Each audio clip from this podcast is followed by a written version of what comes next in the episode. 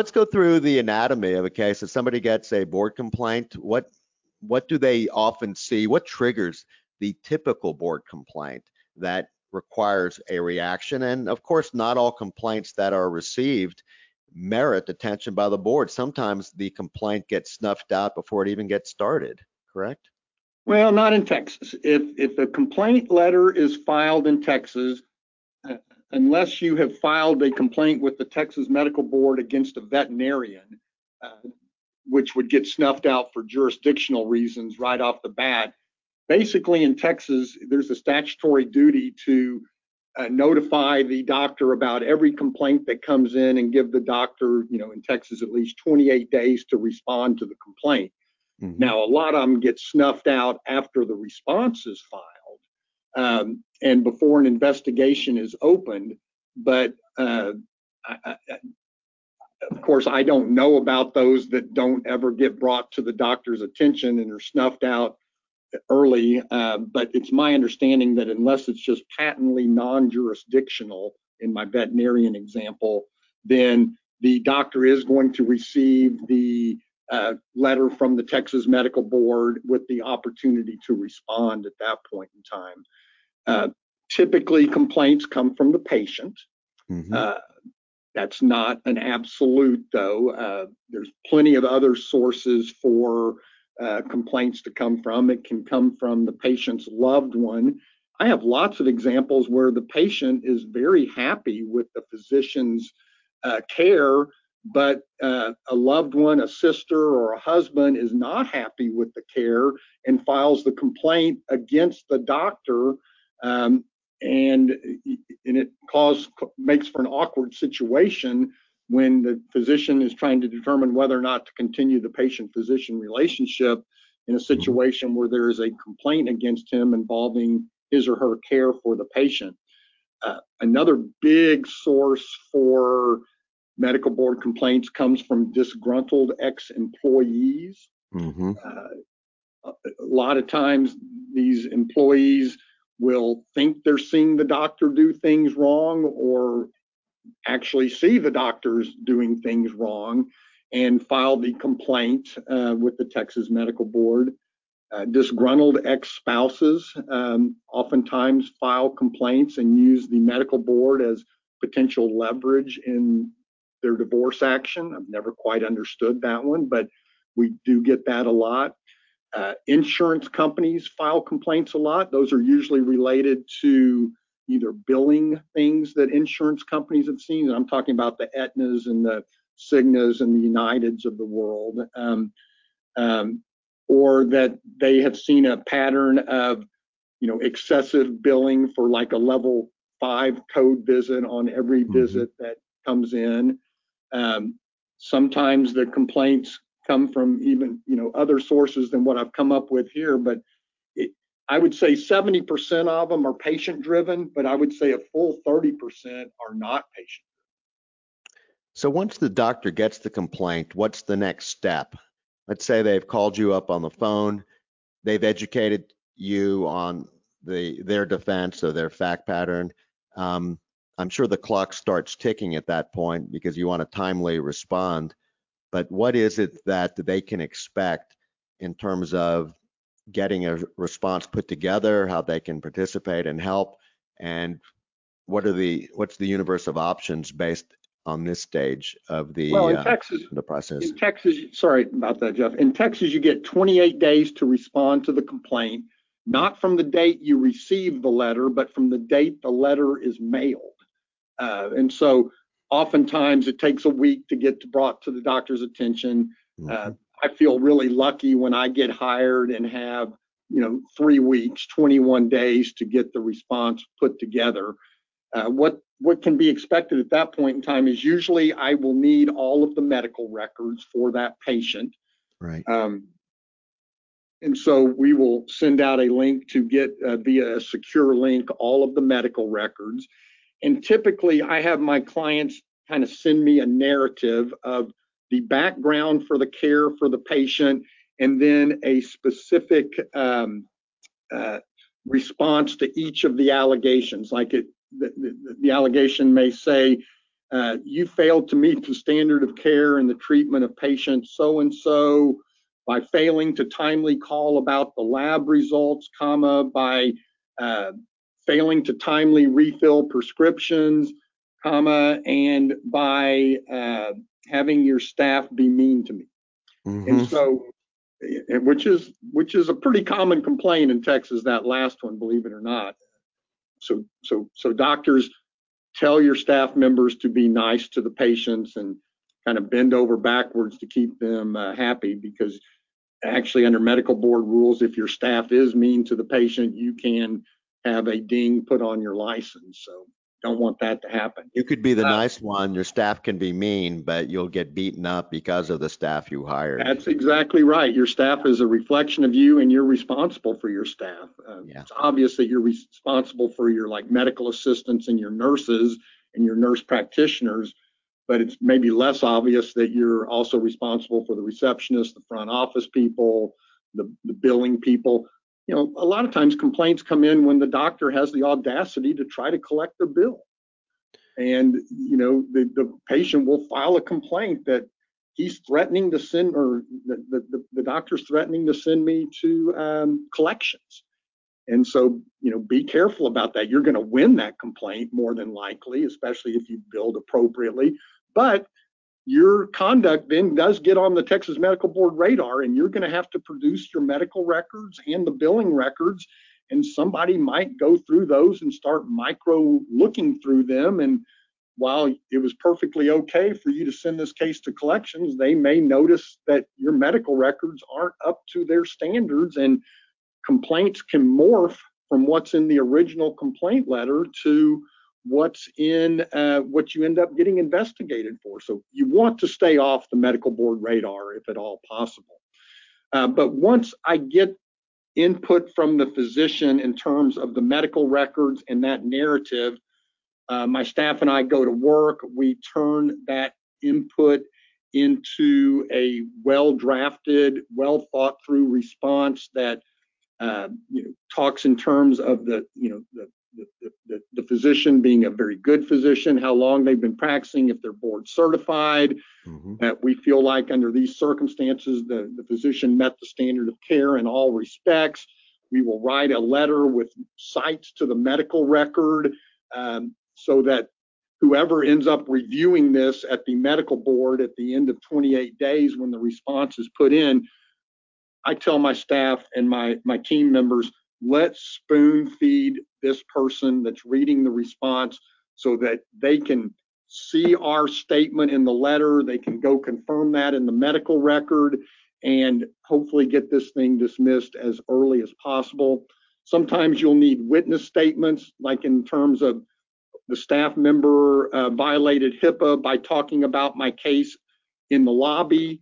Uh, the, the doctor may not have known what was even happening. And so the doctor will be relying on the staff member to write a letter saying, I do recall this patient. I did not talk in any specific medical care in front of the patient um, in the open. And in fact, I recall that when she kept asking me questions about when the doctor was going to schedule an appointment for her such and such follow up for such and such problem, that I asked her to step inside another room so that we can talk about this so that we don't violate HIPAA. So um, then once that all is packaged and put together and sent to the medical board within the 28 day deadline in Texas, the Texas Medical Board then has 17 days to either decide to dismiss the complaint at that stage based on the initial response or to um, open, an, open an investigation on the matter. Some cases are almost always going to go to investigation no matter what your response was. Those that involve alleged um, you know, inappropriate sexual conduct almost always go to investigations. Those that involve a patient death almost always go to investigations. But there's a good chance, and I'd say probably in Texas, 70% of them get dismissed based on the initial response letter. But a lot of those that get dismissed on the initial response letter are those, you know, the patient's assistant was mean to me. I mean, and it's it's always phrased differently than that, uh, but in general terms, um, we see a lot of complaints about staff members or the doctor even being mean to the patient. And if you've got a chaperone in the room while you were seeing the patient and the chaperone will sign a statement that says he wasn't mean to the patient. In fact, just the opposite. The patient started yelling at the doctor. Uh, those are the type that can typically get dismissed in that initial 45 day time period. You know, um, so much to uh, linger on. Let me start on the spoon feeding the medical records. I think there's a tendency in superficial responses to the board stating that, you know, all of this is in the medical record, and then there's an unorganized pile of papers in a wheelbarrow that gets dropped off at the Board of Medicine's office, as opposed to putting together a crisp narrative and pulling out the quotes and showing which page number which line line numbers in the record support your response. Again, I know it sounds like such a minor thing to do, but these are people who are busy. They've got a thousand things going on, and they honestly do not have the time to go through, you know, a 400 page medical record the way you would like them to. But the ball is in your court. If you make it easy for them and point out the relevant defense points, you know, if you make that happen, then it's likely to be received positively than somebody having to fumble through um, a, a, very disorganized record. So I think that's a really important point, uh, Jim. Jeff, it, it, it is. And the corollary to that is don't overproduce medical records in your response. If mm-hmm. the complaint involves the date of service of June 16th, 2021, and you can respond to the complaint by just referring to the records of June 26, 2021, even though this has been a long time patient of yours. Uh, I never produce too many records because it goes back to the if you give them stuff, they start looking through it and they can start finding stuff completely unrelated to the complaint. Now, sometimes you got to give them the entire medical record, like in an, an OBGYN mm-hmm. case or a baby delivery case. You right. want them to see the entire record leading up to whatever the problem was at the birth. But a lot of times, if it's just a, a, a complaint involving a specific data service, give them that data service, but don't give them anything else. You brought up having a chaperone, and there's an intuition that a chaperone is certainly mandatory or a, let's let's make it a good idea when you're doing intimate examinations. So, for example, if it's a, a gynecologic examination, you know, if somebody's in stirrups, then having a chaperone would be helpful. Um, I'm curious as to your opinion on um, having a chaperone in the room for men having a prostate examination. Does that follow the same rules? Because when I've had a prostate exam, I probably would prefer no one else being in there. But I, I, I wonder whether making the option available and having the patient be in the driver's seat and decide what they want might clarify. I mean, where this is 2022, the rules have changed in our society. Oh, yeah. Things that may have been acceptable 30 years ago are not acceptable any longer. Any any guidance on that? Well, guidance, yes. Or Hard thoughts, and fast rules, opinions. no. um, uh, in today's world, and, and, and literally anybody at any time can file a medical board complaint against you. It is fantastic if a physician has the luxury of having a scribe in the room with mm. them at all times because who knows what kind of fact pattern a patient might imagine in their head if they or want to make up um, if they get mad at their physician.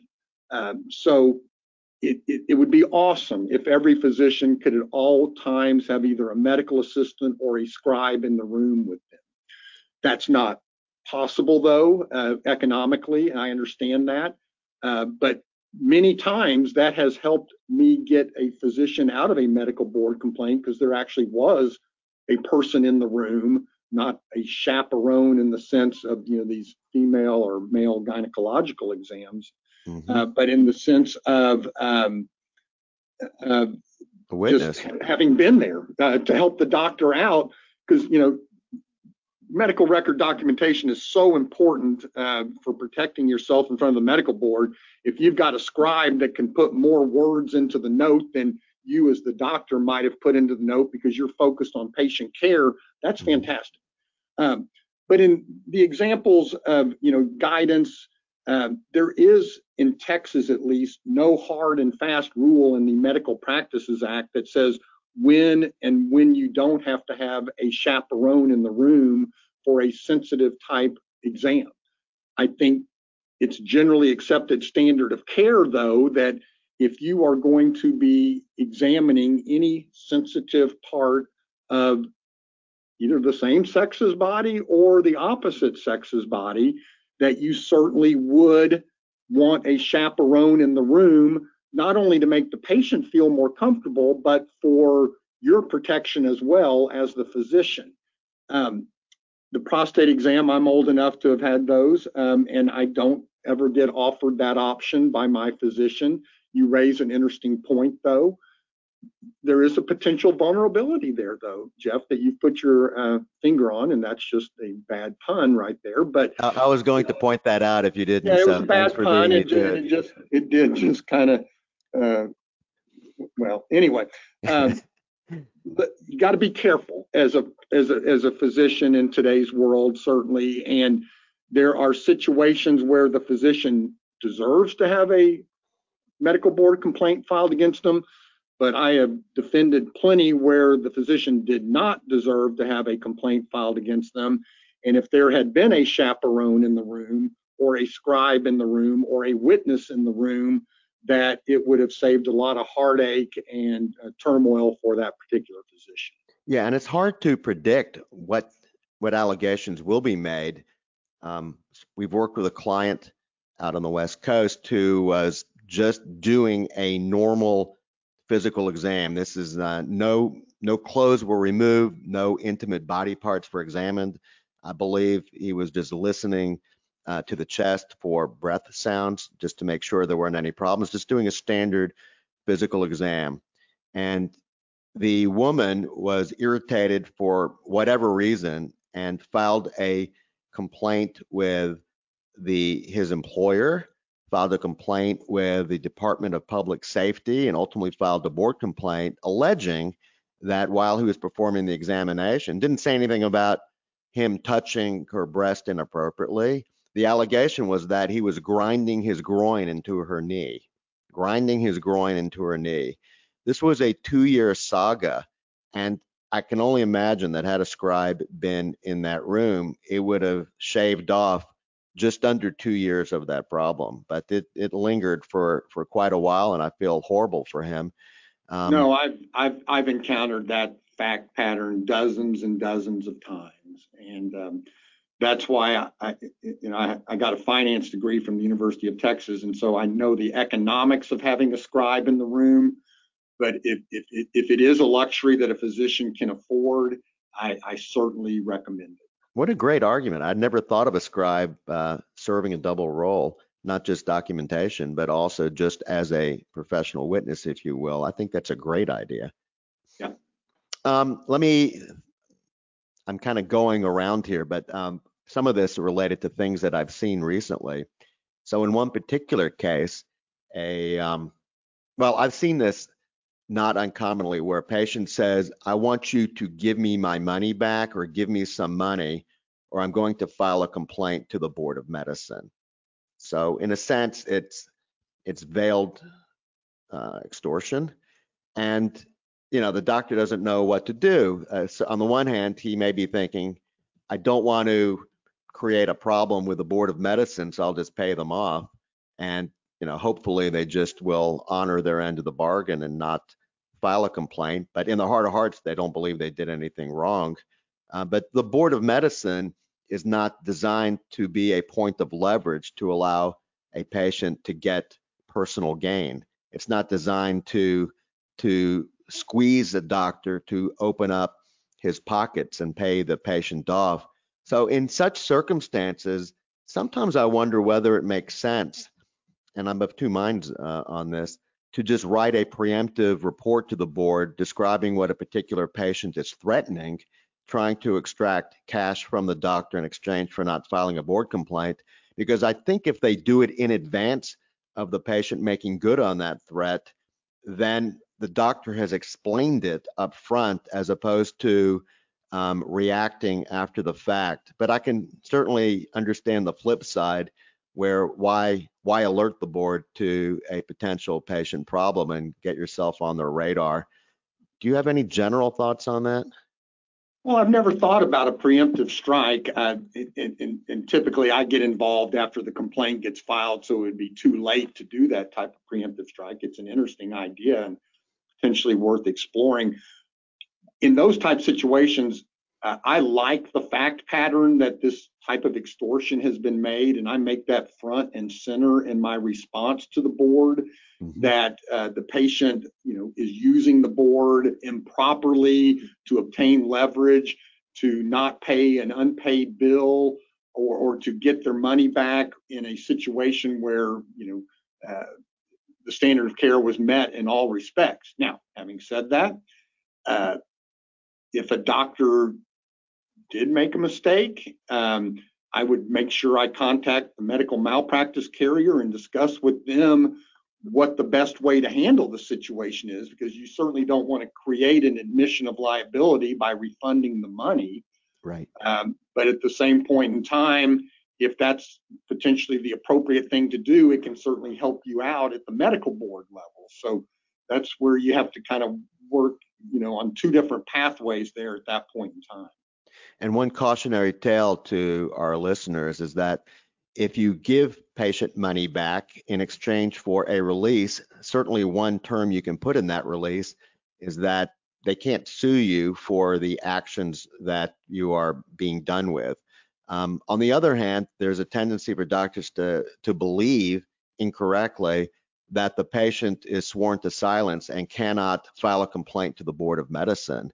And I've seen those terms in release agreements. I don't think that they're enforceable because I think it's against public policy. And I've certainly seen one doctor get burnt in California when records were requested. And he says, I can't give them because um, I signed a mutual confidentiality agreement with the patient. They said, if you don't give us his records, we're going to revoke your license.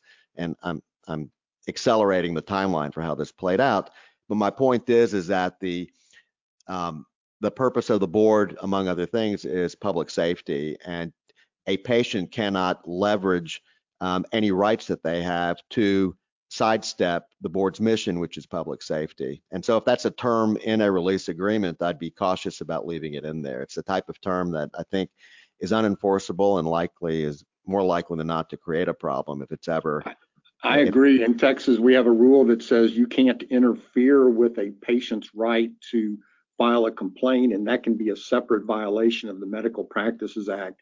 And I can assure you that those type of clauses were, that says in exchange for this money, I, the patient, promise not to file a medical board complaint would be unenforceable as against public policy. Yeah. so uh, food for thought. Okay. In the interest of time, we're going to kind of go through quickly the whirlwind tour. Let's say that um, that uniquely the, the doctor who had a complaint filed um, learns that the board is really opening up an investigation and they're they're moving forward um, with without with with with wild abandon and that um, this process is not over. The process continues. What can the doctor expect next and well what, what happens next in texas is the medical board will notify you that you are under investigation Mm-hmm. They'll ask you to fill out kind of a two page, what's called a medical practice questionnaire, which gives basic statistical data about your practice. Uh, and it'll ask questions like, have you ever been arrested before? And you certainly want to tell the truth on that because you don't want to mm-hmm. create anything else uh, of any problems. The next thing that happens is you will get a subpoena for the medical and billing records and you will have to produce at that let's so back on my example if you had just given that one date of service and they ended up uh, opening an investigation and you had seen this patient for three to five years they would subpoena the entire medical record at that point in time. So you would be duty bound to produce the entire medical record and the billing records along with an affidavit saying that this is a true and correct copy of all the medical and billing records. Medical records include all labs, prescriptions, portal communications, patient communications, telephone notes, internal communications, etc. Then in Texas, it kind of goes into a hole after you've produced all of that, your response and the medical records pursuant to the subpoena. Texas has a statutory duty to conclude its investigations within six months. However, if they don't conclude their investigation within six months, their only duty is to write you a letter explaining why they haven't completed it within six months. Uh, but eventually, you will get another letter in the future either saying we've reviewed this completely and we're dismissing it, or we've reviewed this completely and we're going to offer you a slap on the wrist, or we reviewed this completely and we're inviting you into the principal's office to discuss this uh, with representatives of the Texas Medical Board. Um, during that six month period, typically what is happening is, especially if it involves standard of care, is the medical board is having that reviewed by two outside board certified experts in your area. If those two experts agree that you met the standard of care, you'll get that letter that says it's been dismissed. If the two experts agree that you have not met the standard of care, you will get the letter inviting you to talk about it in the principal's office. And if those two experts disagree, they actually have to hire a third expert to review it to be the tiebreaker. Do you know who those experts are in Texas or are they anonymous? we, we do not. They're anonymous. Uh, just like whoever files the complaint is anonymous. That's a point I didn't make earlier. You know, I, I walked through all the different people that could potentially, or groups of people that can potentially file a complaint. By statute, uh, the doctor is never allowed to find out who filed the complaint. Uh, now, the complainant can waive their right to their confidentiality and the doctor find out. Same thing with the expert reviewers. Uh, they're assigned a number.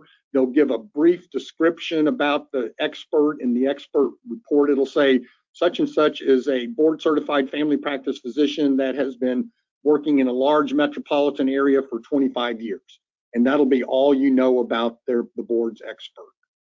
So you don't really know about their CV, their background training and experience. Nope. Correct. Nothing. All right. So once the record has been reviewed by experts, um, and let's say it is a standard of care violation, what is the universe of options the board has at its disposal to um, to get resolution for this? Do they propose a resolution? They, they can they they can one they can dismiss it uh, if mm-hmm. if the experts are in agreement that there was no violation standard of care. Right. Two, if the experts believe there was a violation of the standard of care, but it was a minor deviation, or that you know the patient communications could have been better, or if the documentation could have get could have been better, the Texas Medical Board can propose what's called a remedial plan, which I call a kind of the proverbial slap on the wrist Mm-hmm. It's non-disciplinary, so it's not reported to the National Practitioner Data Bank, and there is no fine attached to it. So if you're ever asked in the future, have you ever been disciplined or have you ever paid a fine and you agree to one of these remedial plans or you eventually get a remedial plan, you can truthfully answer no to that. Your name is not put in the quarterly newsletter of doctors that were disciplined by the board. And so your name does not get broadcast out in that press release that goes to all the doctors, newspapers, insurance companies, national practitioner data bank, et cetera. Mm-hmm. It is, however, posted on your physician profile so that if anybody looked you up on the Texas Medical Board website, they would see that you received this remedial plan. The third option is to invite you into the principal's office. It's called an informal settlement conference um, where you would get a letter that gives you the results of the board's investigation, including the expert reports, and gives you 45 days notice that you're going to come talk to the medical board in 45 days about this and allows you an opportunity to provide a written response 15 days in advance of your informal settlement conference.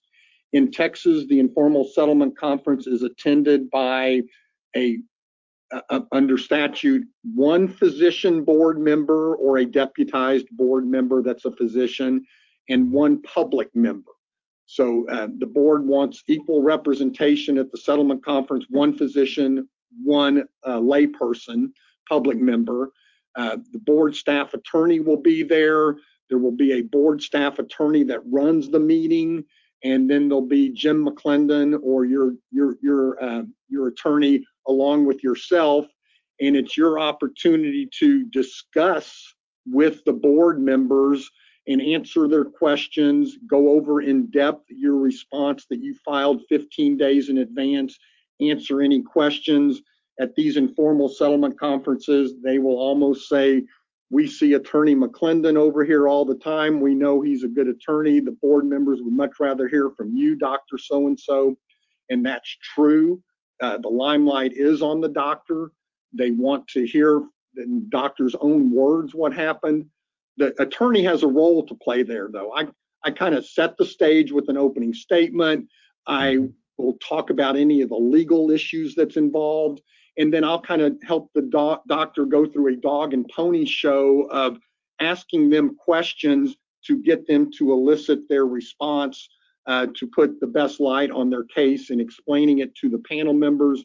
But at any point in time, the panel members can interrupt and say, hey, we've read your response. We got a couple of questions. When that happens, I tell my client to shut up, you listen, and you answer their questions. You answer their questions thoroughly.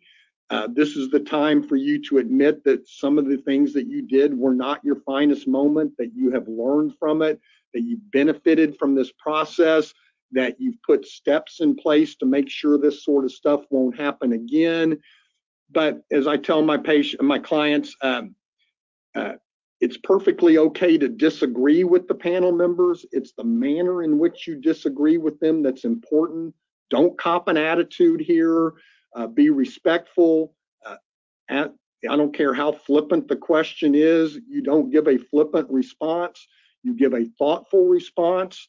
Um, but at the same point in time, if you if you could have done better, this is the time to let them know that. I frequently tell doctors that think of this if if there was a bad outcome or if your judgment if you had a judgment lapse for one period of time, think of it as a snapshot, not a movie. You're trying to portray that this is a one-off. Um, and to your point, you've learned from it. Steps are been put into place, so it'll never happen again. I think if the board is left with that impression, I think they're going to go softer most of the time compared to somebody that comes out there with, um, you know, with brass knuckles on, looking for a fight. Oh, you can feel the air go out of the room as far as tension if the doctor comes in there and, and, and I come in there with the right attitude about it, no question about it. And especially if you, you know, say, I could have done better. Uh, the, the, the doctor, the, the, the medical board's job is to protect the public. And mm-hmm. once they realize that you're a caring, compassionate, knowledgeable physician, and that's why I want my clients talking a lot during the meeting. Once they figure that out, then they just got to figure out what the right thing to do is at that point in time. And they're not so much worried about protecting the public. They're just trying to figure out what's the right thing to do in this circumstance, given that the doctor's got a good attitude about this. He clearly didn't do as many bad things as alleged against him, but he could have done better. And that's usually when the remedial plan starts coming into play at that point in time. Or, you know, sometimes you get the dismissal even when you come in there and admit you could have done better and that you've learned from this. Um, I would say once you get to the informal settlement conference stage, all is not lost. A lot of my clients will think, oh, well, I'm getting called into the principal's office. I'm going to get disciplined. No, that is not necessarily true. We're going to defend yourself there. We're especially going to defend the standard of care, especially when it's a righteous defense of the standard of care you know, we can talk in terms of, yeah, you could have documented better, but all doctors can document better. You know, the standard of care for documentation is generally could another doctor pick up your case if something simply suddenly happened to you and had to take over the patient care? And I will generally argue that yes, that is that is there. Now, sure, he could have put more of his thought process into why he or she did something, but in general, this documentation does meet the standard of care, but it could have been better. So I walk out of these principal's office meetings with quite a few dismissals, and I have to provide my clients with assurances that that can happen. So once once you're done with that meeting, what's the next step? Let's assume uh, beyond dismissal, because dismissal is a great outcome. You're done. Everybody is uh, doing high fives, so I think that's a great outcome. But um, in terms of a remedial plan, is that the type of thing that may be worked on during the informal settlement conference? And no, it's so, not it's worked on during the informal settlement conference. It can get proposed, um, or an agreed order can be proposed. Um, both of those are just proposals made by the panel members that day. You do not accept it or reject it right there in front of them. You mm-hmm. just say thank you very much and you leave the room. Um, and then the medical board attorney reduces that remedial plan or that proposed agreed order to written form and sends it to me. And the uh, then we have you know 20 days to respond. It can be wordsmith some during that time period. I can try to soften the fact findings. I can try to soften the conclusions of law. I can try to soften the discipline, like if they say, you know, we want a chart monitor to review your records for eight quarters, and there really was bad documentation, but I might can say, you know, we'll sign this if you'll just give us four quarters of chart mm-hmm. monitoring. So there is some negotiations that can go back and forth. But at the end of the day, if an agreed order is not is proposed and not signed, or a remedial plan is proposed and not signed, then that's when it goes to the state office of administrative hearings and a whole nother process uh, starts which is the administrative law judge process. So is that that's real court. That's outside of the i mean the board is on one side you're on the other but a judge is the one that's going to make the decision which every state varies but sometimes it's not even binding at that level. I think it's probably useful to chat about that briefly yeah, so in Texas, what the procedure is, and, and doctors are always trying to get this changed at the legislature, and they've made some changes, but in general, if it goes to the administrative law judge, the administrative law judge is the final decision maker when it comes to the finding of facts and conclusions of law. And by the conclusions of law, I mean, was there or was there not a violation of the Medical Practices Act?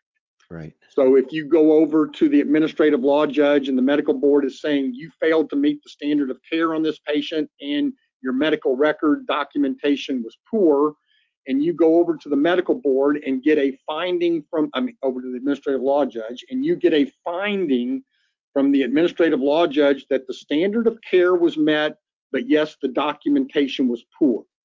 The judge does not get, in Texas at least, does not get to do the discipline. That decision is then bundled up and then sent back over to the medical board. And the medical board gets to make the final decision as to what the discipline wa- is for the failure to have good medical record keeping.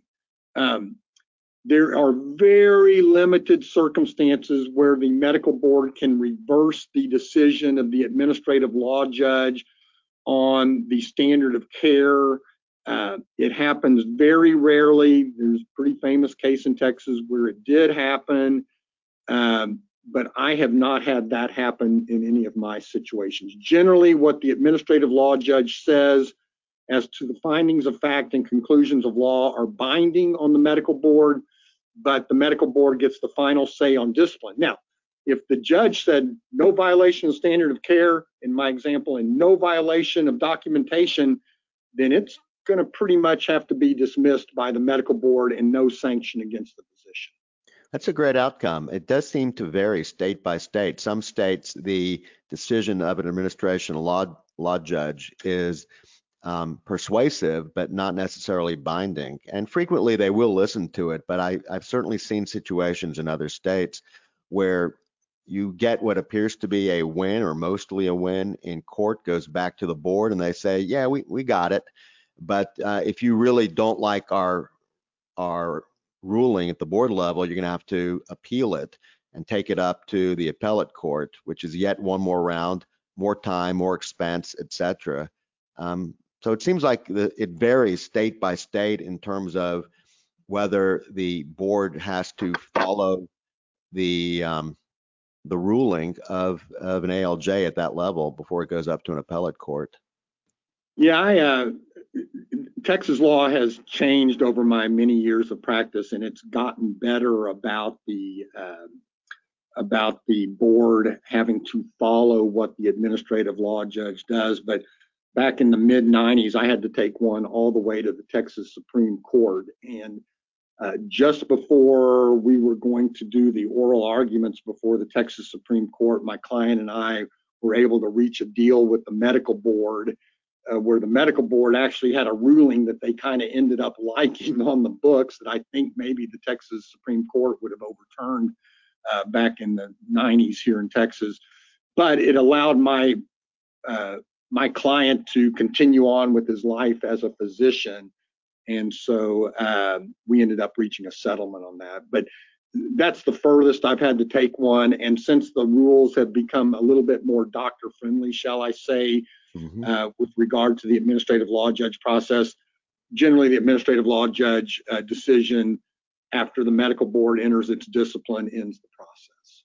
You know, I, I love that. I think it's more fair to the doctor because one, the whole purpose of a court system is to adjudicate conflict. And there's a conflict between the doctor and the medical board. And if they're both on different sides of the scales, then at least you get a fair shot. But in other states, it's almost like a dictatorial process where you take it to ALJ, but it, it's really not the end of the matter. If you don't like the way it comes back to the board, you've got to go one more round in the appellate. So I, I actually like the way Texas has done this, and it probably did evolve over time because of some prior egregious acts. That's exactly right. And, you know, medical board practice is the ultimate kangaroo court. Uh, the medical board is the judge, the medical board is the jury, and the medical board is the prosecutor.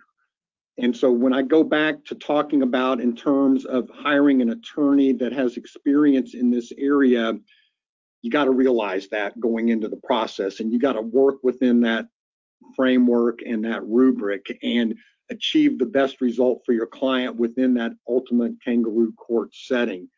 Uh, the administrative law judge is one step removed from a kangaroo court because there is an independent judge that is making the decision of the findings of fact and the conclusions of law.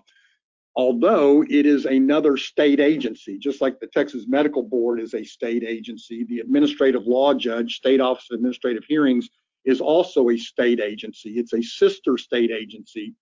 But in Texas, I'll give a big shout out to the State Office of Administrative Hearings uh, and administrative law judges. They are truly independent of the Texas Medical Board and do independent um, decision making.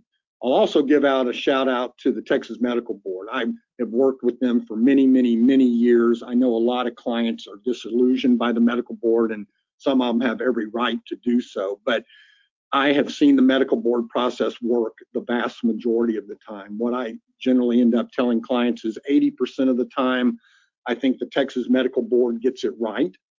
I think 15% of the time, in my opinion, they got it wrong, but I can see how they got it wrong. There was some gray area there.